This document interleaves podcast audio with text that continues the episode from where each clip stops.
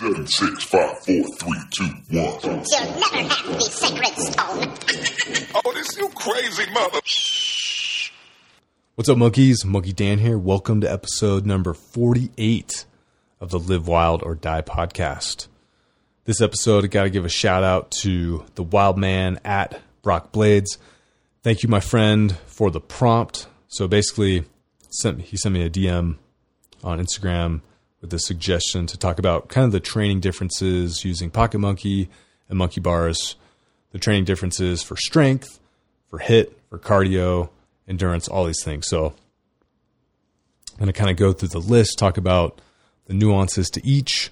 And yeah, hopefully it gives you guys a little bit better perspective and just straight up knowledge of how to use these different tools. And maybe it makes you even a little bit wilder. So I love hearing questions from you guys. Like I said, I really enjoy doing the show, and it really does help getting these questions from you monkeys so that I can kind of synthesize my thoughts, and it's not just me talking about what I want to talk about. So thank you again. Hope you guys enjoy the show. Here we go. What's up, monkeys? Monkey Dan here. Welcome to episode number forty-eight of the Live Wild or Die podcast. Just going to dive right into it. So first I want to talk about training for strength with Pocket Monkey and Monkey Bars two. So first thing we got to talk about is the rep range, right? So if you're doing like fifty, seventy-five, one hundred reps of one single exercise, you're probably not really training for strength. You're training more for muscle, muscular endurance, or just kind of straight up endurance. So to, to train for pure strength, the classic rep range is somewhere around three to eight reps. So that means if you're if you're really just trying to get strong, you should only be able to do somewhere between three and eight reps. However, that does not mean that even doing as little as one rep, or even up to, I'm going to say fifteen reps, maybe twenty, depending on the exercise. It does not mean that going up that low, or excuse me, going down that low to one rep or going up that high to fifteen, twenty reps.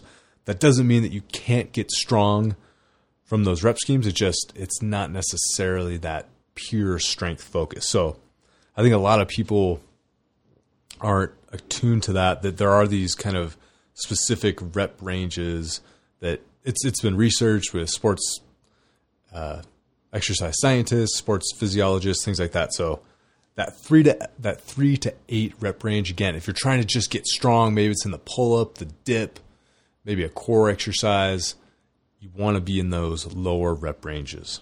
Okay. And so what's cool about Pocket Monkey and Monkey Bars two is you can adjust the angle of your body to hit those ranges, right? So you can simply change the angle of what you're pulling or pressing, and it should significantly make an exercise either easier or harder. So in general, in general, when you're more upright, exercise is going the exercise is going to get a little bit easier. As you get to a more, I'm going to say steeper angle, but as your body gets closer to being parallel with the floor, that's when things are going to get a lot more challenging. So I think most of you guys know that, but if you're struggling with a certain exercise, or maybe you just can't get into that position, just play around with the angle what you're pulling at. And sometimes you have to change the length of the strap. So it could be Pocket Monkey, it could be Monkey Bars two. You might need to play around with the length of the strap. So something to keep in mind. What I think's interesting about body weight training specifically is it's a very unique way to train strength.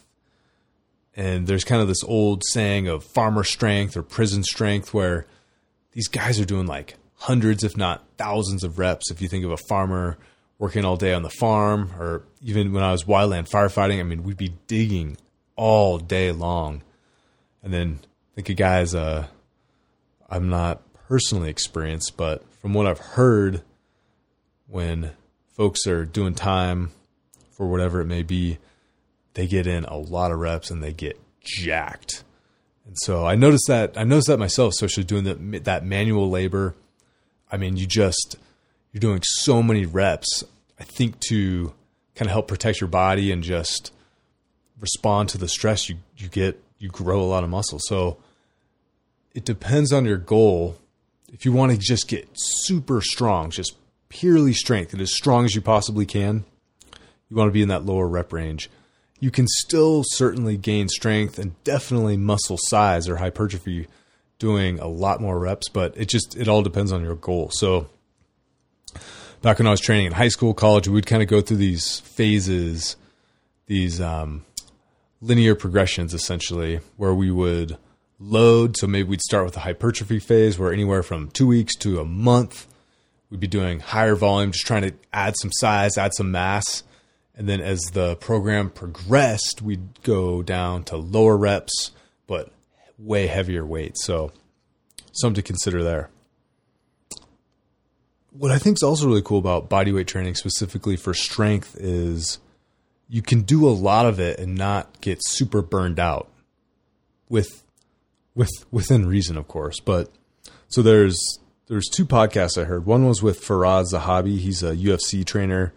And then John Kavanaugh, who is another U F C trainer for Conor McGregor. I can't remember which one of them said that. I think it was actually Kavanaugh, but he essentially said, this was on Joe Rogan, so you could search these guys and probably find the episode quicker than me. But basically what he was saying is that bodyweight exercises, they don't stress the nervous system as much. So you can do them more often, you can do more volume, and ultimately get to a higher level of fitness. So something to come, come excuse me, something to keep in mind.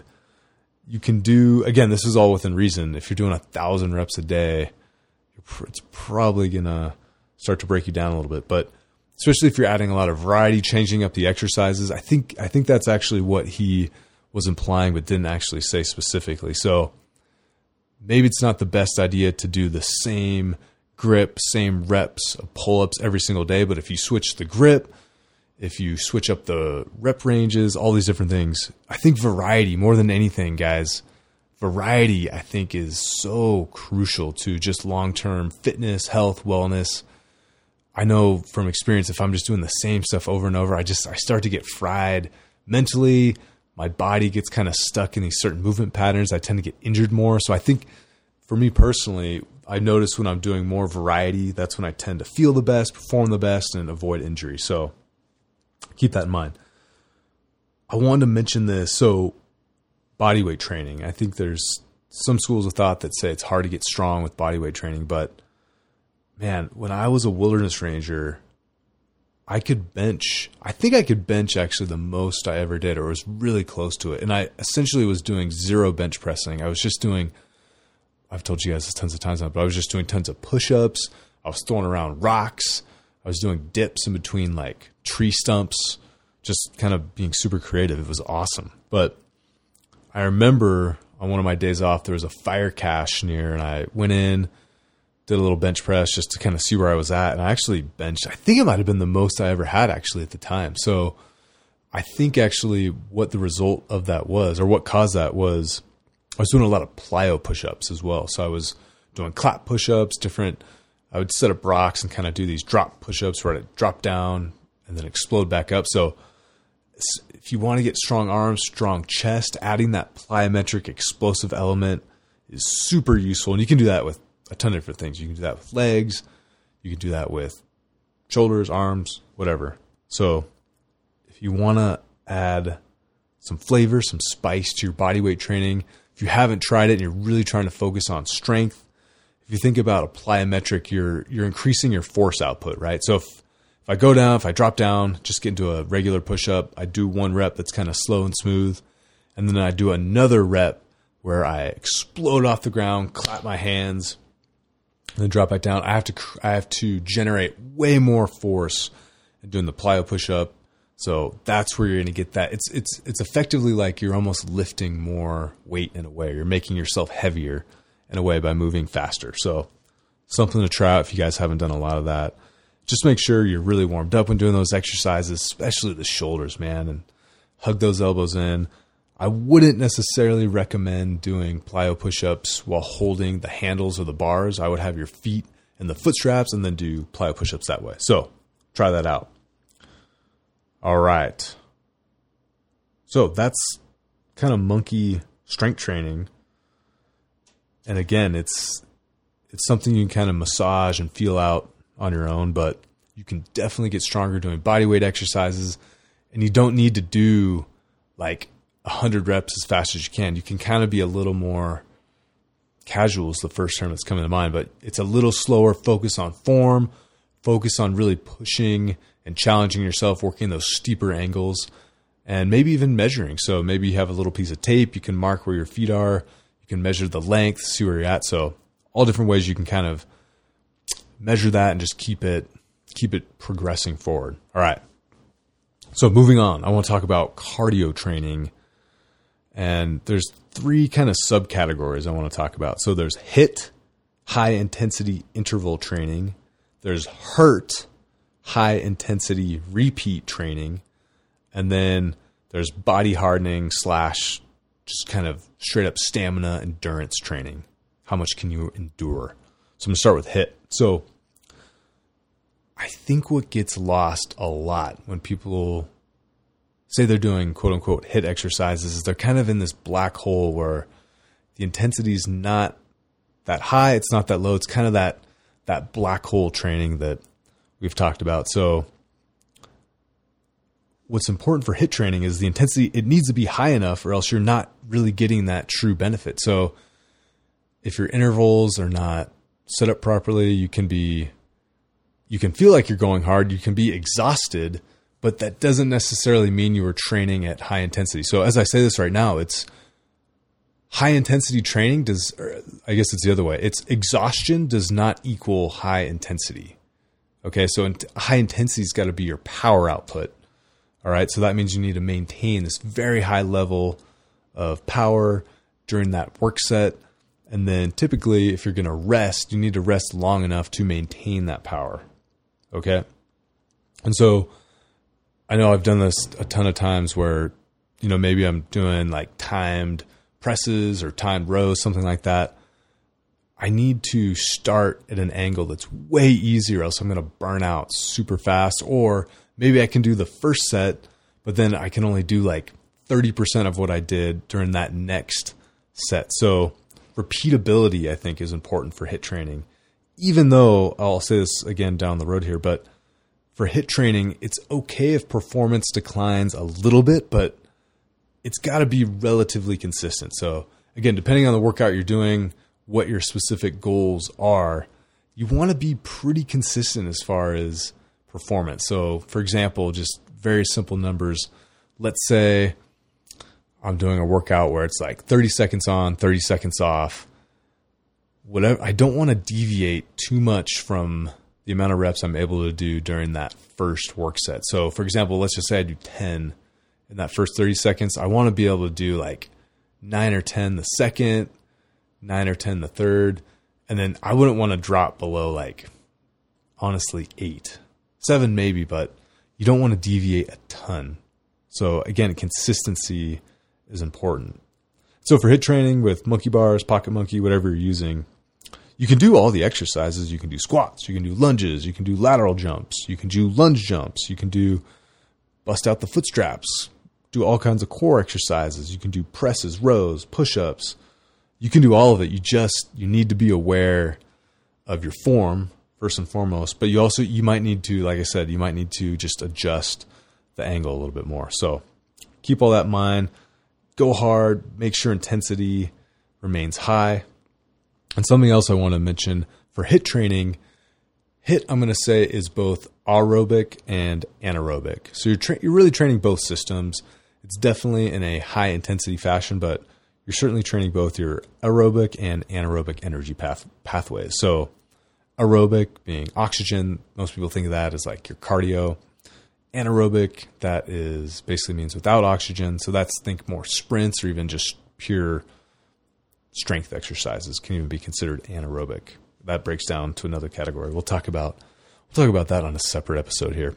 Okay, so moving on to HURT training. That's high intensity repeat training. So this is going to be much more anaerobic in nature. And what I, so quick background, I was listening to another podcast and the host was talking about HIIT versus HURT. And this is a strong first principle. So Strong First was founded by Pavel Tatsulin. I think I got that name right now. But he's basically the guy that brought kettlebells over to the U S from Russia.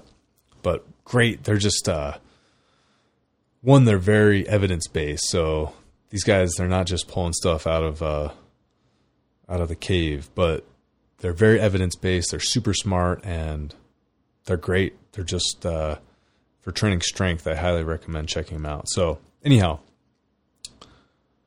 they talk about for hurt training, it's high intensity repeat training. They really wanted to make this distinction between this ability to repeat a performance versus what most people kind of consider hit training, where it's just this exhaustive training that by the end you're at like, you know, thirty, forty, fifty percent of your initial power output. So for hurt training, you need to give yourself enough time to recover so that you're repeating the performance. So I think doing dips or pull-ups is a great example. So let's say you're trying to do as many, well, that's not a great example as far as maxing out, but let's say you're trying to do like eighty percent of your max number of pull-ups. So if you can do ten pull-ups at like your absolute limit, eighty percent would be eight reps.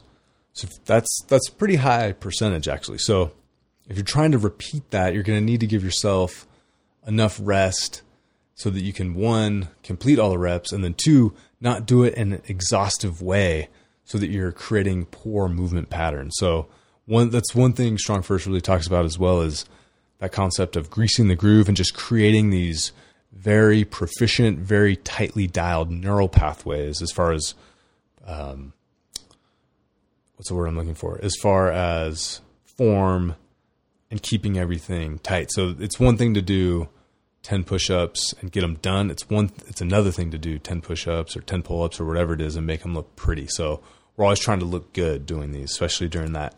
Well, for everything, but so it's really, it's a quality over quantity paradigm. And then lastly, it's just hurt training should be non-exhaustive. So it's not, that doesn't mean that you cannot go hard during, during each individual set, but doing hurt workouts, repeat training, it shouldn't ruin your day. So going back to HIIT real quick, I definitely do this type of training, and there's definitely workouts where, you know, the rest of the day I'm kind of, I'm pretty cooked, which I think is good to do every once in a while. We just want that. We just don't want that to be our like regular practice. Right. So hurt training, you got to be going hard. You just want to make sure it doesn't ruin your day. You should feel, you know, relatively, relatively recovered. You shouldn't feel exhausted from doing a hurt workout. So keep that in mind. And again, it's quality over quantity, especially if you're trying to get maybe increase your pull-ups, work on your dips, those more advanced muscle-ups, those more advanced calisthenic bodyweight gymnastics exercises. Keep the volume appropriate and make sure you rest appropriately as well. Okay, last thing I want to talk about. So the, it's these body hardening and endurance workouts. These are actually most, well, there's a certain type of person, but I think these are actually really fun. It's more of this mental challenge. They're good to do with workout partners and just really push each other. I've kind of been on a kick lately of kind of suggesting people take it easy and all that, but rest assured monkeys, myself and my personal training, I'm still going hard. I'm actually super sore today from doing uh, one arm pull-up training yesterday, but what I think is cool about these body hardening and just, in, I'm going to quote, air quote, endurance workouts, increasing your ability to endure. I think they're really all about, there, there's certainly a fitness element. There's certainly a physical element, and your body will adapt and get stronger, but it's also to boost confidence and kind of get over this fear of the un- unknown. And for me, the best example is the first time I did a, an ultra run. You know, I'd never run a marathon, let alone an ultra. So basically, Monkey Dave and I, we were training for this together. This was back in, gosh, twenty, was it twenty fourteen? It was a while ago now. But anyhow, the longest run, we basically ran a marathon as a training run before the actual race. And that, that was super helpful just mentally. It's like, okay. So it was a fifty K. So that's about thirty-one miles was the ultra we were doing. So it's not that much longer than a just traditional marathon, twenty-six point two miles. But we did, we just went out one afternoon, basically just ran a marathon. And that gave us the self-confidence. All right, it's only five and a half more miles to the finish. So that's where I think these workouts really are super useful, is to create that that self-confidence and just kind of, again, get over that fear of the unknown.